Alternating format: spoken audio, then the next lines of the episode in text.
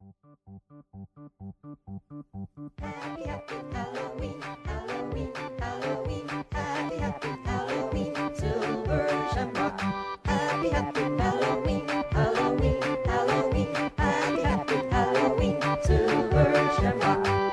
It's almost time, kids. The clock is ticking. Be in front of your TV sets for the horathon. And remember the big giveaway at 9. Don't miss it. And don't forget to wear your masks. The clock is ticking. It's almost time.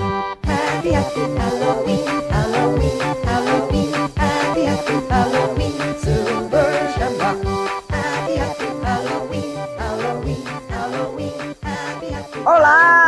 Está começando mais um programa Frame 4! E eu tô aqui com a galera, tem um convidado maravilhoso que ama filme de terror, que é louco obsessivo pro terror. E estamos aqui com Felipe Machado! E aí? Louco obsessivo pro filme de terror. Mas eu que é verdade mesmo. Não é? E aqui eu tô com a galera Guilherme, James e Stefano.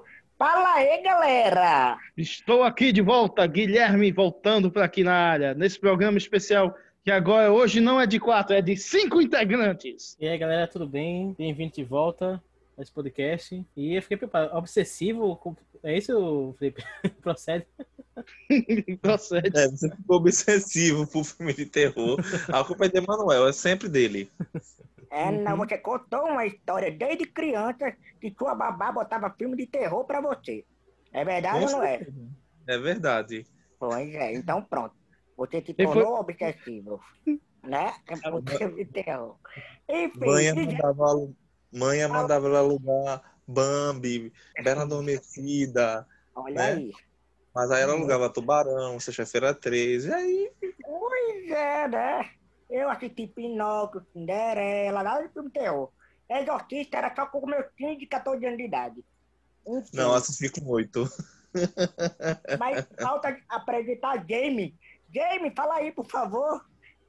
E aí, pessoal? Esquecido no churrasco hoje. Dan, dan, dan, dan. Mas hoje- Ninguém apresenta James. Hoje é um dia de felicidade. Finalmente eu consegui trazer um filme que eu queria muito, um estilo cinematográfico que eu tava doido pra trazer pra cá e eles ficavam me boicotando. Finalmente eu consegui trazer. Mas disso a gente vai comentar só depois da vinheta. Ora, vinheta! Roda, roda, gente. Hello. I'm the Doctor. Black and blue. Fight night.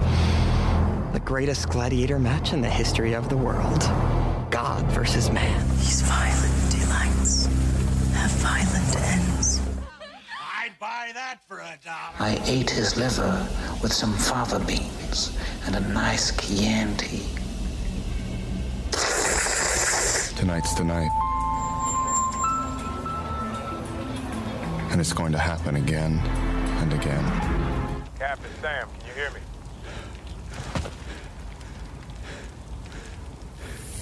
On your left. Say my name. Chegou outubro, e é o tempo de Halloween, que eu gosto muito. E eu vou botar pra Jamie falar, porque ele é outro que é, tem um amor, paixão pro filme de terror. Eu passo todas as palavras pra Jamie. É, a gente resolveu fazer em homenagem né, ao meio do Halloween. Cada semana a gente vai falar um filme de terror específico, cada um escolheu. O primeiro que a gente está começando é um que eu escolhi, que é um filme Diallo, que é o Prelúdio para Matar, em português, e do italiano lá, o Profundo Rosso. E é um filme de suspense e terror. Ele é dos anos 70, né, Felipe? Ele Exato, James. Ele é de 1975. né? Pronto. Bem, é bem antes de Halloween até, tá vendo? É, três anos antes de Halloween. É, pois é. Aí eu resolvi trazer esse filme, que é um, um estilo cinematográfico que eu me tornei bastante fã nos últimos anos.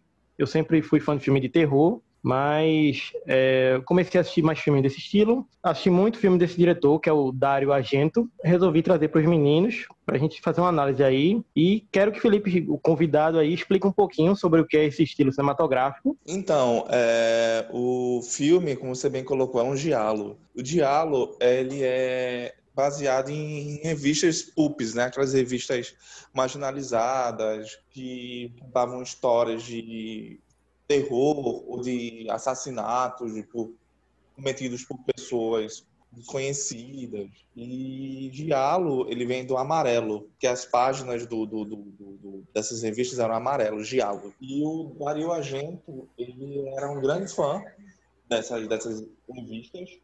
Para dar um modo de comparação, seria o mesmo para a gente, dessas, dessas revistas que existiam de terror nos anos 70 e 80 até meados de 90 você ainda encontrava, nas bancas você ainda encontrava. E ele era um grande fã dessas histórias de mistério. Primeiros filmes dele, ele ganhou fama internacional através desses filmes, né? Começou com, com o Pássaro das Plumas de Cristal, depois ele partiu, ele, fez, ele ainda chegou a fazer a, a famosa trilogia Bichos, né? Mas nesse meio tempo ele fez o Profundo Rosto, e para alguns é considerado um dos primeiros slashers. Eu não considero um slasher. E outra coisa, uma curiosidade, é, é um gênero que surgiu, diálogo na Itália, que temos aqui um descendente de italiano, da terra da pizza, né?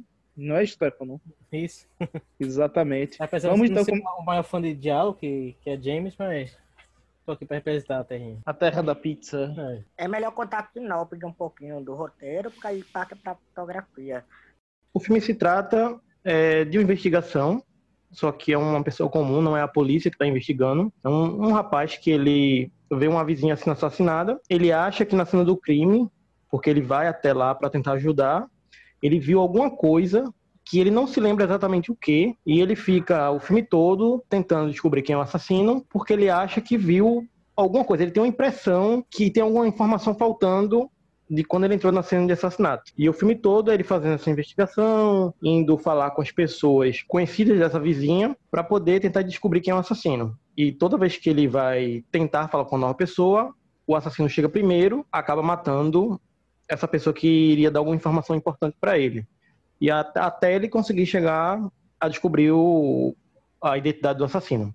A gente vai falar spoiler, né? Spoiler tá liberado, né? Sim, sim, tá liberado. Acho que sim. sim. Então, então, eu já queria entrar no primeiro ponto, que eu, que eu achei mais interessante do filme, que esse é que a gente falou é uma pintura. Que ele acha ter visto, mas depois ele foi lá, não achou mais essa pintura, ele não sabe se ele imaginou, um amigo dele sugere que ele deve ter, ter criado na cabeça dessa pintura. E é um tema recorrente no filme, né? Pintura, desenho, tanto, tanto que é por causa de um desenho que, que o caso é resolvido. E não sei se é viagem minha, ou se vocês também repararam isso, eu nem pesquisei até para ver a opinião de vocês. Que se, se tem uma cena no primeiro plano, o segundo plano, os figurantes ficam parados, tá? Como fosse. A, só fazendo alguma ação repetitiva ou bem pequena, fumando, olhando para um lado, coisa.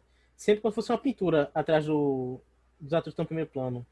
Tem um plano que está bem aberto, que fica uma obra de arte no meio. É, e o filme sempre gira em torno de pinturas e até a fotografia lembra pinturas, com as pessoas paradas, é, e um ou então é, é, fazendo atividades repetitivas, né? como na, na parte do, do jornal, estamos lá atendendo telefone, mudando muita coisa, digitando. Sim, a, a, a, a, cena do estamos lá meio que parado, assim, bebendo, ou fazendo alguma coisinha pequena. Isso me lembrou, Stefano, um pouco uma técnica do do Hitchcock, que ele usava essa coisa do parar do plano para o próximo plano, esse plano demorado, sabe? Uhum. Eu me lembrei muito do, da técnica de Hitchcock.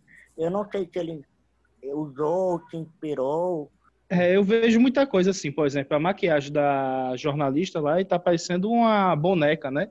Uma maquiagem pesada que ela fica meio pálida. Também tem aquela cena que tá o amigo dele bebendo na praça, quase cena Bruno e Marrone, né?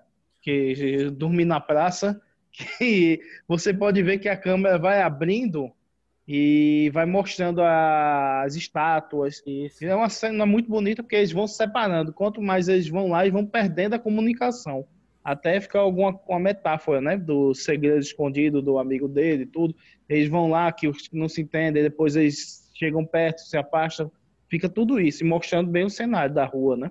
Nessa cena que é que antecede o assassinato, não é? Que todo assassinato ocasiona o quê? Por causa da primeira cena que tem uma vidente e sentiu um, alguma coisa numa sala lá, alguma presença bem com ódio no coração, como fosse, e ela depois assassinada nessa segunda cena, nessa segunda, terceira cena. Eu acho tá interessante esse jogo de câmera que faz com ela. Eu não sei se é regra de quarta parede, que quando ela tá falando, é, tendo sentido uma, pessoa, uma presença muito forte, parece que você sente. Isso aí eu fiquei já com uma sensação tipo, eita merda, tem alguém ali mesmo, como se ela estivesse sentindo alguém muito pesado, ao mesmo tempo infantil, ela falando, eu já senti. E aquele vermelho atrás dela, a cortina, né? A fotografia ganhou muito. Aí vinha pro plano de perto do rosto dela, assustada, aí não, não, Aí depois a gente corta e vai aquela coisa do banheiro, né? Que vai para parte do banheiro e tem outras coisas que aí volta para ela. Que ela nunca sentiu uma presença muito forte e nunca tinha sentido muito mal. Eu, essa cena, fiquei meio assim. E eu vi é, assustado, assim, porra, que merda é essa? Sabe? E é Elga, né? É evidente, é Elga. Eu pensei que ia dar continuidade com, com ela, né? No decorrer. É, só um, uma coisa aí, eu acho que isso que tu sentiu, mano, de, de, ter essa visão do assassino, mas a gente não vê o rosto dele, acho que é também muito do, do, do estilo cinematográfico.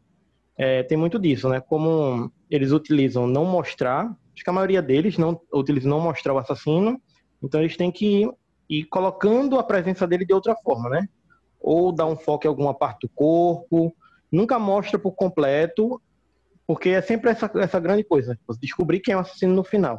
Eu acho que é por isso que tu sentiu um pouco disso. E é uma segunda observação, é que antes dessa cena da vidente, logo nos créditos iniciais, a gente vê uma cena de um assassinato. É, o filme já começa assim, até Mano se espantou quando começou a ver o filme. Pô, eu tomei é, um susto na hora. Que é, uma, que é uma, uma cena utilizada pelas sombras. Você vê que alguém matou alguém dentro da casa a gente vê uma faca ensanguentada caindo no chão e os pés de uma criança. Isso é logo os primeiros minutos do filme mesmo. Aí começa a cena da vidente, que ela sente essa presença de uma pessoa que é um assassino, e então ela daí é que desenrola a trama, né? Mas a gente tem já essa coisa assim de assassinato logo no início do filme. E tem a bela abertura, né, Jamie, também, que eu acho muito bonito também, assustante também, né? O vermelho, a corda, o boneco lá, os detalhes da abertura, não sei se tu lembra. É cheio de coisas infantis, né? Também, mas é algo do ritual também, pelo que eu Sim. entendi. O título original é Profundo Rosso, é vermelho profundo. É uma, é, é uma ligação direta com sangue, né? E nesses filmes de halo, o assassino geralmente ele é mostrado é, usando luvas, trajando luvas pretas e segurando na mão geralmente uma navalha que brilha, muito brilhante. Ele se esconde geralmente nas sombras, um, um chapéu, um coturno que não dá para ver o rosto. Diferente do slasher que você vê, por exemplo, o assassino geralmente todo. Né? Menos no primeiro Sexta-feira 13. É, o primeiro Sexta-feira 13 ele tem muito do, do, do, do, do diálogo, porque você não vê o assassino, você só vê partes, tipo só a mão segurando uma faca, é, é uma inspiração óbvia. Tanto é que, assim, rapidinho, só fugindo um pouquinho do filme, o Sexta-feira 13, parte 2, ele é uma cópia descarada de um outro giallo, italiano, dirigido por Mário Bava, que é Banho de Sangue. As mortes do Sexta-feira 13, parte 2, são praticamente cópias das mortes desse filme do, do, do, do, do Bava, sabe? E o, o, o Argento, ele é um mestre visual, sabe? As obras deles, é, é, mesmo quando não tem um roteiro muito coeso, como Inferno, é, ele ganha o público através das imagens, do poder das imagens. Ele perdeu isso nos filmes mais recentes, mas realmente, você pega um Suspiria, você pega um, um, um Prelude para Matar, você fica impactado pela imagem. Você tá ligado, você tá interessado na história, a história é interessante, mas tem filmes dele, como O Inferno, que é a sequência de, de Suspiria, é um delírio visual. A história é mínima, mas visualmente é um filme muito impactante. Ele sempre soube trabalhar isso. E dizem os rumores que Hitchcock chegou a assistir Prelúdio para Matar e gostou bastante. Ele era, tanto é que o, o agente ele foi conhecido na época como Hitchcock italiano. Caralho, por isso que eu senti, Felipe. Por isso que eu senti um pouco dessa técnica, né? um pouco de Hitchcock, sabe? Eu senti essa pegada. É engraçado, porque também sabe que eu me lembro um pouco os filmes do, do Dario Argento, né? Isso, o Agora Pegando, que também é da mesma época, as histórias do Batman do Dennis O'Neill, e com aquelas cores fortes, sempre tem uma luz amarela, um vermelho, aqueles cenários extravagantes. Eu acho, eu gosto muito da estética dele, né? O diálogo é uma coisa que influenciou muita coisa e ainda influencia, porque ainda tem. Você vê que hoje você tem muito essa estética dessas cores, hoje em vários filmes. A gente tá citando aquele num programa de clipe, aquele qual é o nome daquele clipe que tu indicou, Stefano? É, da banda de James, a música é Heartbeat. Exatamente, Heartbeat. Até o John Wick tem uma brincadeira com cores hoje. Eu acho que influenciou até hoje. Você sente essa influência desse, do diálogo na cultura, né? Pop. Que, Macedo, é, eu, sabe que eu achei tão óbvio, tão tipo, você então lembram realmente mais do Hitchcock, a questão do assassino ou assassina, né? Eles usam mesmas características é o close na mão, a luva, o sobretudo, o chapéu, né? Fica bem tipo no sombrio, né? Esse lado. Então eu achei é. muito característico com o filme do psicólogo também. Pois é, né? E, e o, o Dario Argento, ele é conhecido como Hitchcock italiano. E dizem rumores que o Hitchcock chegou a assistir esses primeiros filmes do Argento e gostou muito. E essas, são, é, e essas semelhanças realmente existem. Interessante, eu não sabia dessa, que ele é conhecido como Hitchcock italiano. Italiano. Pois é, ele foi conhecido. Nessa época, ele ficou conhecido como Hitchcock italiano. Os assassinatos dele é com rolo de macarrão. E eu, tentei essa técnica, Felipe. Eu tentei muito essa técnica do, do Hitchcock, sabe? Lembrei muito a pegada do, do Claude no carão e vai pro quadro, ou o corredor, o, o corredor estreito, tá ligado? E aí você vê aquela pentã, tem alguém ali, ou não, tem, sabe? Exato, mano, assim, exato. achei muito, muito peculiar, achei bem pequito com essa parte. Que eu, caralho, é tão... Mas será que ele trabalhou com o Hitchcock? Eu fiquei na dúvida na hora, sabe? Não, não trabalhou, não. Mas eu pensei, ele... sabe? Eu pensei, uhum. pô, tá muito lembrando demais, sabe? Me remeteu muito.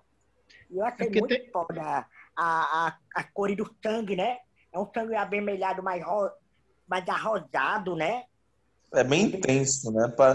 É bem intenso sangue. Ele flui e flui mesmo. Eu adoro essa pegada de tipo, pegar o, o olhar do clone da pessoa, assustado, e aí volta para algo tipo o quadro, ou quem está acompanhando, ou a visão do assassino, que não mostra o assassino, eu sempre gostei desse plano de ação. É a visão em primeira pessoa, né? Quando se você se coloca, é, coloca a visão do assassino, que é subjetivo. Você tá ali, é como se você tivesse sendo cúmplice do, do vilão. Né? Você tá ali do lado, você tá vendo o que ele tá vendo, mas você tem a sua posição de espectador. Mas é como se você estivesse meio que do lado dele. A, a ideia é essa, de deixar do, é, vendo e sentindo, entre aspas, porque ele está sentindo também. É, o assassino nesse filme é como se fosse uma presença, né? Até na cena da vidente, ela sente mal com a presença dele, nem na parte física uhum. dele. Então, você passa todo o filme é, como se fosse a presença do assassino até revelar quem ele é, né? Aham. Uhum. Verdade, verdade, Guilherme. E isso é muito interessante. É, você vê as cenas construídas, ele aproveita muito o cenário lá da Itália, os pontos né, da cidade, quando ele encontra com um amigo dele lá, o design de produção, acho que é uma coisa que chama muita atenção do filme. A cena que muita que eu pulei, deu, deu um pulo na hora, maior, mais forte, foi quando o rapaz estava dentro do escritório, aí chega o boneco do nada, o boneco se mexendo. Eu, puta que pariu, deu um pulo tão grande ali. Muitos jogos mortais, né? É, foi, ali, ali, ali eu também.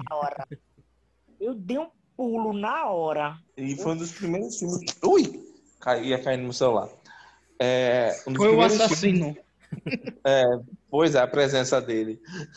É, é o assassino italiano. Atrás de você tem um cara com um rolo de macarrão pra dar na sua cabeça.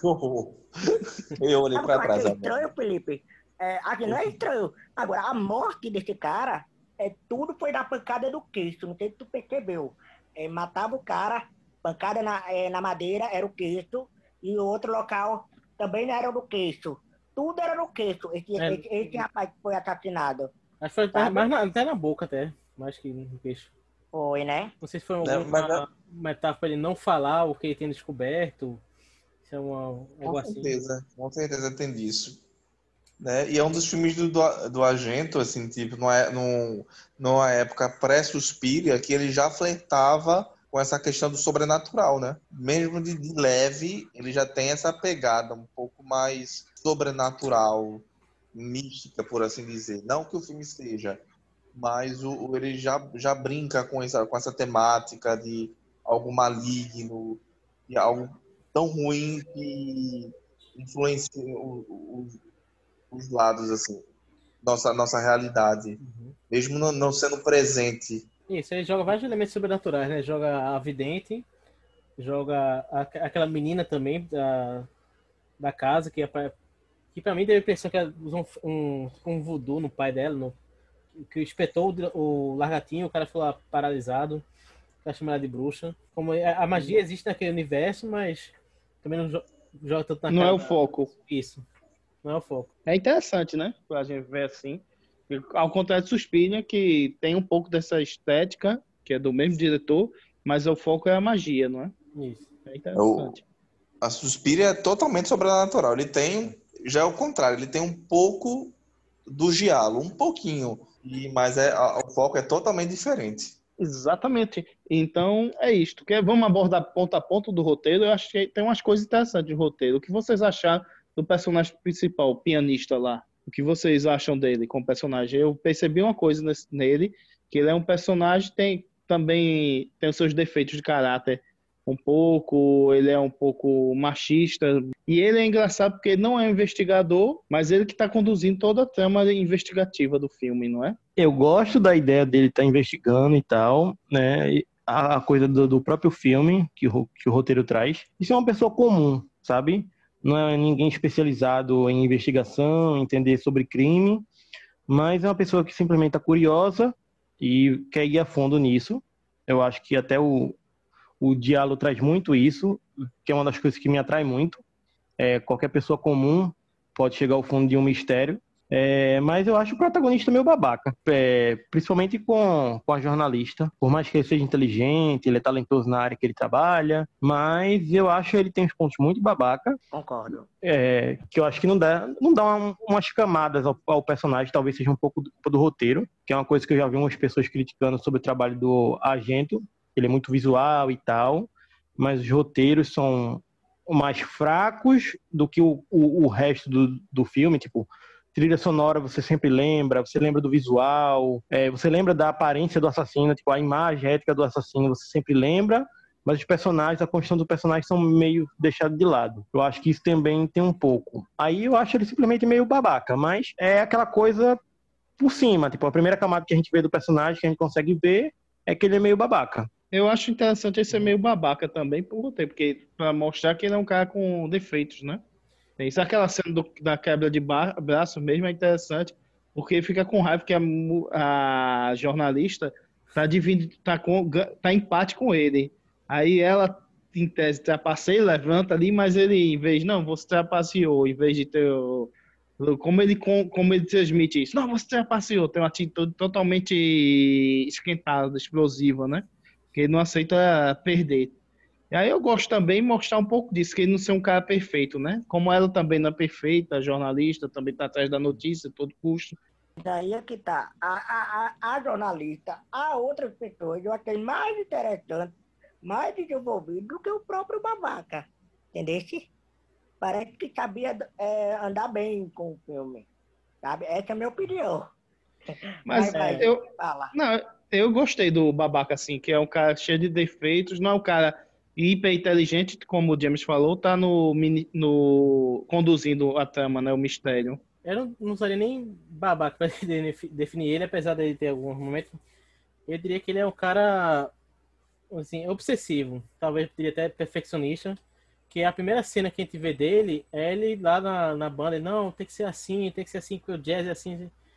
Eu acho que ele- a, a motivação dele não era nem o assassino em si, era a pintura, porque ele queria resolver aquilo, que tinha que ser tudo certinho, tem que ele não podia ter errado sobre a pintura, tá? Tudo dele era, era ser muito perfeccionista, ser o, o melhor, ser tudo, tanto que, como ele falou, reflete na cena da, da quebra de braço.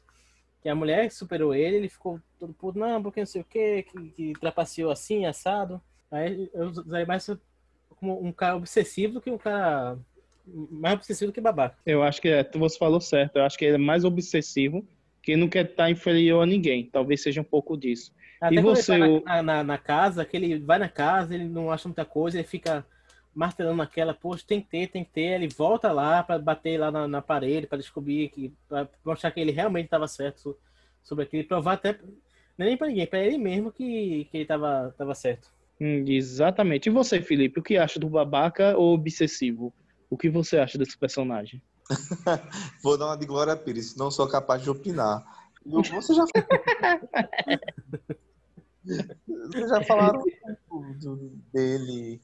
E, e, e, e, como vocês falaram também, a questão do, do agente, ele está muito mais preocupado com a estética do que com a coerência, né? Essa, a, essa questão do, do, do personagem ser é, não é o típico herói, para mim é muito interessante, interessante porque ele aproxima, ele é mais humano do que é muito é muito mais interessante do que você pegar um cara que ah, é super bonzinho, é, ai, é pau pra toda a obra, não. É um cara super falho e tem seus problemas, mas é uma questão de quase identificação com o público, porque não existe ninguém 100%.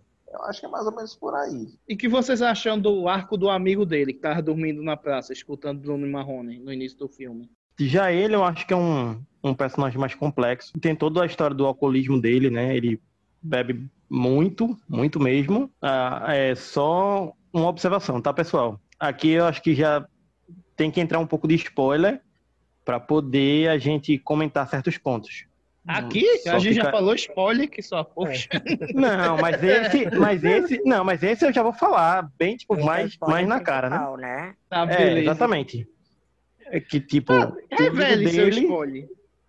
Não, assim, o amigo dele na verdade, está protegendo a mãe, que é ela que cometeu aquele assassinato no início do filme, que a gente falou dos créditos iniciais. E eu acho que um pouco do alcoolismo dele é, é referente a isso, né? Tipo, ele cresceu com uma pessoa completamente perturbada, que matou o próprio pai na frente dele, e ele não tem uma sanidade mental 100%, e isso leva a, ele ser desse jeito e ele, acho que meio que bebe para esquecer. Ele eu já acho um personagem com mais camadas, sabe? Por mais que ele não seja o foco principal, ele é o coadjuvante que aparece, vai falando com o amigo tal, mas ele, ele já me chamou mais atenção por ele ter mais essas camadas, sabe? Por mais que ele vai aparecendo ali, até porque ele não poderia, porque senão ficaria muito na cara que ele estaria muito envolvido com, com o crime, de certa forma, por mais que ele não seja o assassino principal. Mas ele está protegendo a mãe é, de ser descoberta. É o típico personagem trágico, né? Leva um fardo que ele é incapaz de aguentar. Então ele desconta isso na bebida, um personagem triste por si, porque é um trauma terrível de, de se lidar. É isso, é o personagem trágico. Inclusive o final, né, desse personagem também não é muito bom, não, né? É, nada bom, cara. É mais é, mas balançar que boneco de Olinda. E você, Emanuel, o que você acha desse personagem? Eu, eu, eu achei, achei muito interessante, porque como o Jamie trouxe assim, das camadas dele, né? Essa camada de, de ele tem beber para esquecer, de bloquear e proteger a mãe, né? essa questão do, do, da cautela, do amigo. Tanto é que eu pensei que é mais para esse lado, mas é realmente e mostrasse demais e estragar ah, um pouco do clima também, né? Que é um dos climas, né? Mas eu achei ele muito interessante, apesar de ele é o lado mais, vamos dizer, não sei se é melancólico, mas ah, tipo, ele fala mesmo na cara, ele, ele diz, tem uma cena que, e aí, eu sou, é, vamos dizer, e aí, eu sou gay mesmo, e tô bebendo, e aí você, ele traz essas questões, né? de, de, de botar na parede. Mas não só isso, é isso que eu gostei dele. Eu achei ele muito claro demais, sabe? Eu gostei dessa clareza. Ele, meio que pra mim, não mostra o que esconder. Mas eu entendi a questão lá no final que acontece com ele. E realmente é muito trágico o final, muito triste. Enfim. É, e a, sexualidade dele não é importante, sabe? É simplesmente mais uma camada que o personagem tem. Ele é gay, mas a história dele, o rolê dentro da história, dentro da trama do filme é outra. É que tipo, ele tá protegendo a mãe de um assassinato, mas não tem nada a ver com, com esse estado psicológico dele, né? A sexualidade Isso. dele, e isso não interfere, né? É, eu concordo com, com o James quando diz que ele, nessa questão de camada, porque ele é apresentado como. É, o- é o Bebo, pronto. Esse é o.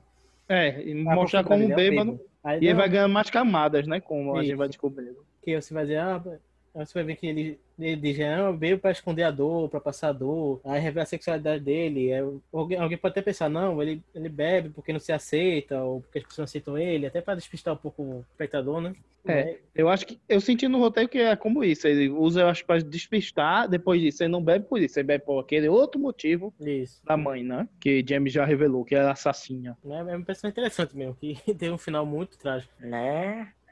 O negócio lá amarrado na perna. Misericórdia. É, Tá é um final. É um final triste, né? Que se você pensar, dá um, num ponto quando ele morre, pô, matou o assassino. Aí o cara disse, matou esse cara que é o assassino, joga lá. E no final, quando você revê e descobre que não ele é assassino, fica um pouco triste. Quando você pensa, pô, o cara morreu daquele jeito e ele não tinha culpa nada do cartório. É, ele, só fez ele sofrer. tava querendo proteger a mãe, né? Ele queria Exatamente. proteger a mãe, então ele ficava muito mal, principalmente quando conta a história que acontece, né? De tudo. O que ele sofre é realmente é muito pesado. E, é, e se fosse no ponto de vista dele, né? Se ele tivesse, Deus me livre, mas tivesse no ponto de vista dele, ia, ia doer para todos, né? É muito doloroso. Ele proteger o- alguém do seu parente, proteger algum do, sei lá, enfim, é algo muito complexo, de um assunto muito complexo, né? Enfim. Se você estaria no, no lugar dele, você entregaria sua mãe ou não? Aí fica nessas dúvidas que complicadas. Chato. E o que vocês acharam do personagem da mãe, da rainha louca? Não tem muito o que lembrar dela, até porque eu acho que, como artifício de trama, pra não dar foi, né? alguma pista. É, exatamente. Tipo, ela, é- ela tem problema, ela é, é uma assassina, é, e ela aparece poucas vezes na trama, até, por, até pra não dar a entender que poderia ser ela. Se ela tivesse uma participação maior, talvez ficasse mais, mais claro pra algumas pessoas, sabe? Então, ele simplesmente ela aparece duas vezes, três vezes no filme, no máximo, É, e ao longo fica do filme tipo, todo. ah, uma fica um personagem aleatório, sabe? Eu pensei, É, ah, é um personagem Não, que ela tá é- fazendo parte. Ela é É. desenhada de uma maneira caricata pra, pra despistar a É, trama. o- Ela só é doidinha. Mas no final, a doidinha, coitadinha, que tá matando. Entendeu? Não, e sim, mas também- mas, E a tipo- coitadinha que ela fala, tipo, do sucesso, do fracasso dela depois que casou. Tem, tem a história e eu lembro que o protagonista, né? Ele diz, não, cadê teu filho? Quero falar com teu filho. Aí ela continuando a história, mas eu posso beber um café, um chá, conversa comigo, lá, lá, lá. E aí segurando ele, né? Essa barra. Aí eu, oi? Foi umas duas vezes assim. Exatamente. É, é, é a assassina que ninguém é, presta atenção, parece ser só doidinha, parece uma pessoa inocente, né? Ou assim, você não vê assim a fotografia, você não pensa que ela traz dessa crueldade. E o que você acha. Stefan, Stefan, da mãe da Flor de Lis, quer dizer, da assassina do filme? É, como falado aí, é, não, tem, não tem muito o que analisar, porque ela ficou escondida, né? Pra, pra não revelar muitas coisas. É, só joga assim, olha, tem essa personagem aqui, ela talvez tenha algum problema psicológico. Aí, depois que vai contar a história dela, que ela teve aquele surto que matou o pai do, do amigo dele, que vai revelar tudo, mas antes disso não tem muito o que a gente vê dela. né? Muito o que mostrar, né? É. E é- exatamente. Eu nem, Ah, cheguei, e- nem cheguei a suspeitar dela, na verdade. Eu, tava suspe... eu comecei a suspeitar do, do, do amigo dele. Aí eu lembrei, ah não, mas no começo do filme ele tava lá também. Aí depois eu comecei a suspeitar da jornalista. Também. Tem uma cena que ele salva ele do incêndio, né? Não, você tava dormindo. Aí, A- da a- primeira vez que eu vi, eu pensei que era ela. Isso, ali eu tive, entre aspas, certeza que era ela que era a assassina. Mas não, só salvou o cara do, Foi. do fogo. E outra coisa, você vê lá. Uma coisa que eu achei engraçado do filme é o carro da jornalista, você não achava? Tem uma cena muito hilária em qualquer carrinho. Que eu acho que é um daqueles carros na Europa tem, quase não tem estacionamento, eles colocam um estacionamento do tamanho de ovo e o cara compra esses carrinhos. E o dela é um carro velho. Sempre- tem um pouco disso que ele sempre tá abaixo dela, né? Você vê no, no banco, o banco quebrado e sempre com desconfortável para sair. Tem umas cenas engraçadas. É engraçado, esse filme tem um pouco de suspense, tem um pouco de terror e tem um pouco de comédia. E vale salientar que a Daria Nicolodi, que é a, a atriz que faz a jornalista, ela é co-roteirista do filme e ela era casada com o, o Dario Argento na época. E ela é mãe da. Ai, meu Deus, qual é o nome da. Nome da, da, da- Ásia, Ásia Gento. Pronto, ela é a mãe da Ásia Argento. E uma coisa que eu tava lembrando também, o Dario Argento tem um pé aqui no Brasil, que a mãe dele é brasileira, a mãe do Dario Argento. É, isso aí eu não sabia. É um modelo, né? Se não me engano, não era isso? É uma modelo, se não me engano, é uma modelo, modelo atriz. Exatamente. E outra coisa que me destaca, que é uma coisa que sempre destaca no filme do Dario Argento, Felipe, é a trilha sonora, que é da banda Goblin. Não é muito boa? Sim, sim, é, é- é- a Goblin é é um dos integrantes, por sinal, também é brasileiro. É muito, muito, assim, tipo, é uma marca registrada dos filmes do Argento e do cinema de horror italiano dos anos 70 e 80. Tem muito do Goblin, muito mesmo. Faz a trilha não só desse, de vários filmes dele. Suspirian também é outra trilha. É impressionante. Se tocar um pedacinho aqui depois no fundo do podcast, vocês vão ver como é legal a trilha. E, gente, só uma correção. A Daria Nicolodi, ela não roteirizou o Profundo Rosso, não. Ela roteirizou Suspiria. Corroteirizou Hum. Suspiria e Inferno. Falando das mortes, qual vocês acharam que chamaram mais atenção da morte? Porque tem a morte do banheiro, né? A mulher lá. Ela tenta escrever lá, ela escreve. Eu pensei que ela escrever help. Mas não foi help não, foi o nome da assassina, da assassina lá, né? E qual vocês gostaram? A minha, eu gostei dessa cena do, do banheiro, que aí a água quente lá, bota a cabeça da mulher. Ai que horror. Aí a maquiagem, né? É Como fosse uma queimadura mesmo, né? Eu fiquei, eita porra. Muito bem feita. Muito bem Não. feito. exato. É. A que eu gostei mais foi a do vidro. Eu tenho um trauma com vidro, que eu atravessei uma porta de vidro uma vez, aí me cortei, eu não gosto muito de vidro. Aí aquela atravessou não, né? Uma porta de vidro batendo no teu braço, né? Ah, eu atravessei, é que a porta tava na frente, na minha frente. Eu atravessei, é. Atravessei assim, metade, né? Do corpo. Aí tava tudo bem, só que tinha um vidro encravado atrás do meu braço. Só isso. Aí pronto. Só- Rapaz, eu acho que a morte que eu mais senti, né, que eu- não é que eu, que eu gostei, é, é, foi do, do, do Bebum. É, eu, fico triste quando eu lembro. É, a mais triste mesmo. É, Não é é- por todo. Não é a mais violenta, não é a Então? mais. Mas- É, a- é, mas é triste. É, acho que é, a, que a- a trágica, que mais. É, é a que mais me marcou. Eu vou, vou seguir, mano, sou um pouquinho mais sanguinário. Eu gosto da, da cena do banheiro. Eu Sanguinário. acho, é, eu acho ela interessante. é, toda a construção de tensão e tal. Tá vendo? Ó, tá vendo, Luiz Felipe? Você foi criado com sangue, mas os dois sanguinários aí que estão aí falando. A, a cena da, a cena da sauna é boa, né, Jamie? Eu gosto, né, mano, também. É, Também gosto da cena assim, da sauna, Jamie. Muito boa aquela fumaça toda. Então, Seus dois maníacos. E você, Stefano? Ó, já, já que é pra falar de sangue, eu gostei da, da morte da, da assassina, né? Que de, de- decapitada pelo elevador. É interessante, também é bem feito. Agora é, Caralho, é a sangue. cabeça de boneco, né? Da, da mulher, né? Quando é cortada, é uma cabeça de boneco ali, né? É. E aí fica a tá toda vermelha do, do sangue, que é o filme, né? Que é o vermelho escuro. É só uma observação, até sobre essa morte. Que colar resistente da bexiga, hein? Isso, eu pensei isso, deve ser de, de, de aço. colado. É que é de ouro, é de ouro. Cara, nem a pau! A pau o colar quebra, velho! Tá, É que agora o pescoço, o osso, vai, né? Mas o colar... É que vocês são. É porque vocês são pobres. Aquele colar é colar de não sei quantos quilates e foi comprado na revistinha da Avon, inquebrável. Que colar forte desgraçado, velho. Não quebra mesmo. Quebra não. Quebra a pessoa que tá usando, mas não quebra o colar. E a cena do quadro, vocês gostaram da cena do quadro? Que parecia um pouco de expressionismo, né? Quando a, quando a assassina aparece e revela, né? Ali eu pensei que teve uma hora que eu pensei que são pessoas mesmo, ou não, que estavam ali com ele atrás dele. Aí não, quando a- aparece a assassina. Eu achei aquela cena muito jogadora, sabe? Muito foda. Eu vi em DVD e eu voltei pra ver se aparecia mesmo. E aparecia. É muito bem feito a- o início, né? Não Assassino- é, Guilherme? Dá uma confusão, né? Se você vê a pessoa ou não, né? E ela tá ali, né? Você É, fica com- confuso. Como o Felipe falou, é o- a fotografia, né? O design, assim, como ele encaixou a assassino no início do filme e enganou todo mundo, é perfeito. Na hora, na hora, quando fui- ele foi olhar no espelho, olha, literalmente olha no espelho, né? Ele foi olhar no espelho, é, eu pensei que o assassino era ele. Na hora, eu pensei, né?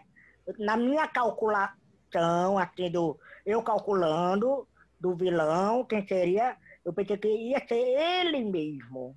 Eu cheguei a cogitar isso porque eles falam hum, que o assassino é uma pessoa com problema, uma pessoa esquizofrênica. Eu pensei, pô, será que ele imaginou ter visto al- alguém na cabeça dele, mas na verdade era ele? Eu também fiquei com essa Exatamente, dúvidazinha. Stefano. Tanto é que ele tá num. Não tem um momento que ele tá com um psiquiatra, Uhum. que é o perfil esquizofrênico, tal, Isso. paranoico. Ele não cita, não é? Aí É. eu comecei, eu comecei a sacar daí. Eita. E, e no roteiro, como você falou, Stefano, ele é tão perfeccionista, pode ter gerado um- uma esquizofrenia nele, né? Você pensa Isso. ele é tão, ele é tão agitado, o personagem. aí quando vai Exatamente. pro espelho, aí quem é o espelho? Quem é o reflexo? Quem é isso tudo? É a gente, né? Quando a gente olha pro espelho, né? E aí eu pensei que era ele que fez tudo aquilo ali.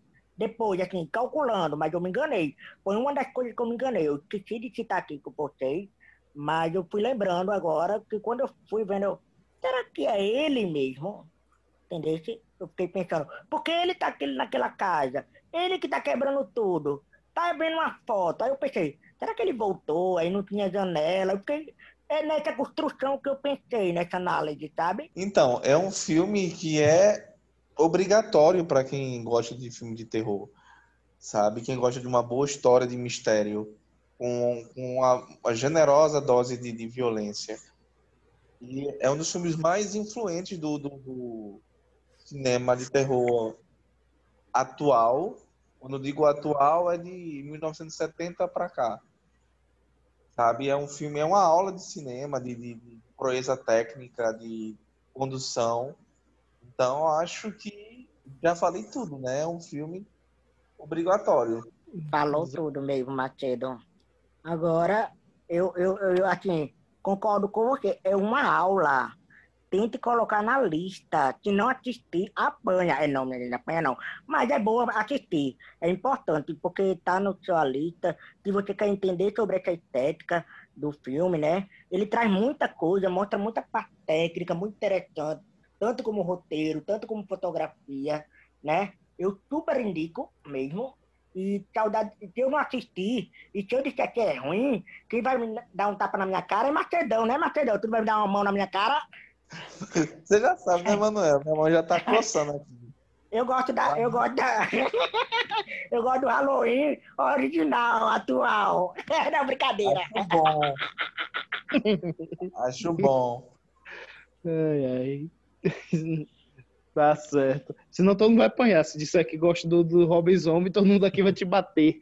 Apanha, apanha. Vai, vou. Então eu vou fazer minhas considerações finais. É como Felipe falou, como a Emmanuel falou. É um filme esteticamente muito apurado. É, o roteiro dele é bom. Apesar de muitos filmes do Dario Argento, você pode até torcer um pouco com o nariz pro roteiro. Esse não, eu gosto bastante do roteiro dele, é muito bom. Com a noção que é um filme dos anos 70, que é um filme de mistério, que a trama é mais devagar, que vai desenrolando devagar. Se você quiser algo rápido assim, como com muita velocidade, esse não é um filme. Para o aspecto geral do suspense, como o Marcelo falou, é impecável. O suspense, estética, é extremamente recomendado. Agora você tem que ir preparado para ver um filme da década de 70 com um ritmo mais desacelerado que os filmes atuais. É, eu concordo, né? Acho que não é para todo tipo de público. Os terrores de dia são muito diferentes. A... Eu até pensei, nesse momento que o, o ritmo, o, os atos são mais diferentes, você um, atuar muito mais rápido. Tipo, os filmes atuais é muito difícil ter um terror com mais de uma hora e meia, se tem duas horas, o ritmo é bem mais lento.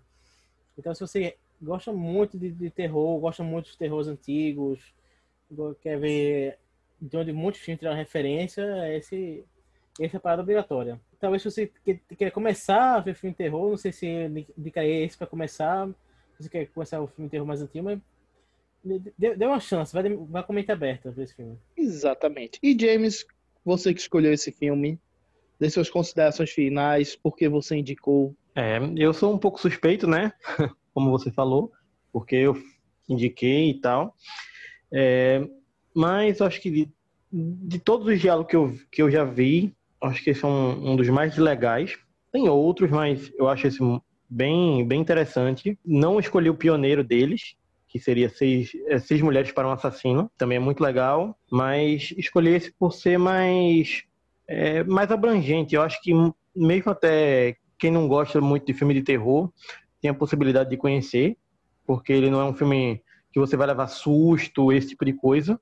Ele é um outro tipo de terror. Eu acho isso muito interessante dele. É, como eu já falei anteriormente, eu gosto muito do trabalho do Dario Argento, pelo menos dessa época, dos anos 80 dos anos 90 ele vai começando a ter os problemas dele cinematográficos, mas fica aí a recomendação sim para todo mundo. É, ele infelizmente não é tão fácil de achar. Ele não está nos serviços de streaming, pelo menos por agora, quando a gente está gravando esse podcast. É, espero que, que tragam mais para os serviços mais mainstream, que a gente já sabe, Amazon, Netflix, é, eu acho que ele foi lançado naquela coleção, né, de, Halo, eu, que foi lançado, acho, pela Versace, por aí. Eu acho que talvez vocês encontrem. Agora, se vocês quiserem alguma coisa, tem o Suspira, do mesmo diretor, no Amazon Prime. Só uma indicação rápida. Mano, você ia falar? Game, é rapidinho, exatamente, você não leva muito susto. Eu levei um susto grande, porque é algo tipo bem na cara, sabe? E eu tava com volume 50, né? Eu sozinho em casa, massa para assistir. Então eu dei, eu, dei, eu dei um pulo, sabe? Não foi um pulinho. Mano, não se preocupe que você não levou susto só. Os seus vizinhos provavelmente levaram também susto. Caralho. Por favor, mano, faça as honras de encerrar. Todo mundo diga goodbye. Eu estou aqui despedindo. Tchau. Stefano, por favor, se despeça. Tchau, pessoal. Valeu por ter nos ouvido. Se você gosta de terror, eu conheço outra pessoa que gosta de terror, compartilhe nosso podcast, mande sugestões. Se você já assistiu, mande o que você acha do filme, se concorda, se discorda. E é isso. Até o próximo. Jamie, com você. Pessoal, obrigado mais uma vez. É, lembrando que a gente está fazendo um especial de mês do horror. Então, os nossos podcasts vão, vão ao, ao ar toda segunda-feira então, semana que vem a gente vem com mais um filme de escolha de algum dos cinco que está aqui. Eu vou deixar no mistério, mas venham acompanhar e tem ótimas indicações aí para vocês e muitos outros e desses diretores que a gente vai falando ao longo desse mês todo. E Felipe Macedo, eu quero agradecer muito a você por estar aqui, mas se despede aí do pessoal, ah, gente, obrigado por, por terem me chamado. Foi muito legal ter participado. Valeu mesmo a todos vocês. E terror é minha, minha tara, é minha paixão. Em segundo lugar vem dar tapa na cara de mano, mas em primeiro lugar vem o terror. Não, em terceiro lugar. tá bom. Quando você vier pra Recife, hein? Tá bom, Oxe, ok. É língua de boxe. Mas é isso aí, galera. Estamos encerrando mais um programa esse mais do podcast que foi muito bom. Se você curtiu, gostou dessa conversa, da opinião de cada um, do ponto de vista de cada um, e falou um pouco da análise do roteiro, fotografia, você gostou, curtiu, vai lá no nosso Instagram, segue lá, gente, Frame 4 Underline Pod, e dá o seu joinha aí, fala, comenta, qual será o próximo podcast, vamos deixar quieto, não vou falar. E até mais! Hello. I'm the Doctor. Black and Blue. Fight Night. The greatest gladiator match in the history of the world. God versus man. These violent delights have violent ends. I'd buy that for a dollar. I ate his liver with some fava beans and a nice Chianti. Tonight's the night. And it's going to happen again and again. Captain Sam, can you hear me?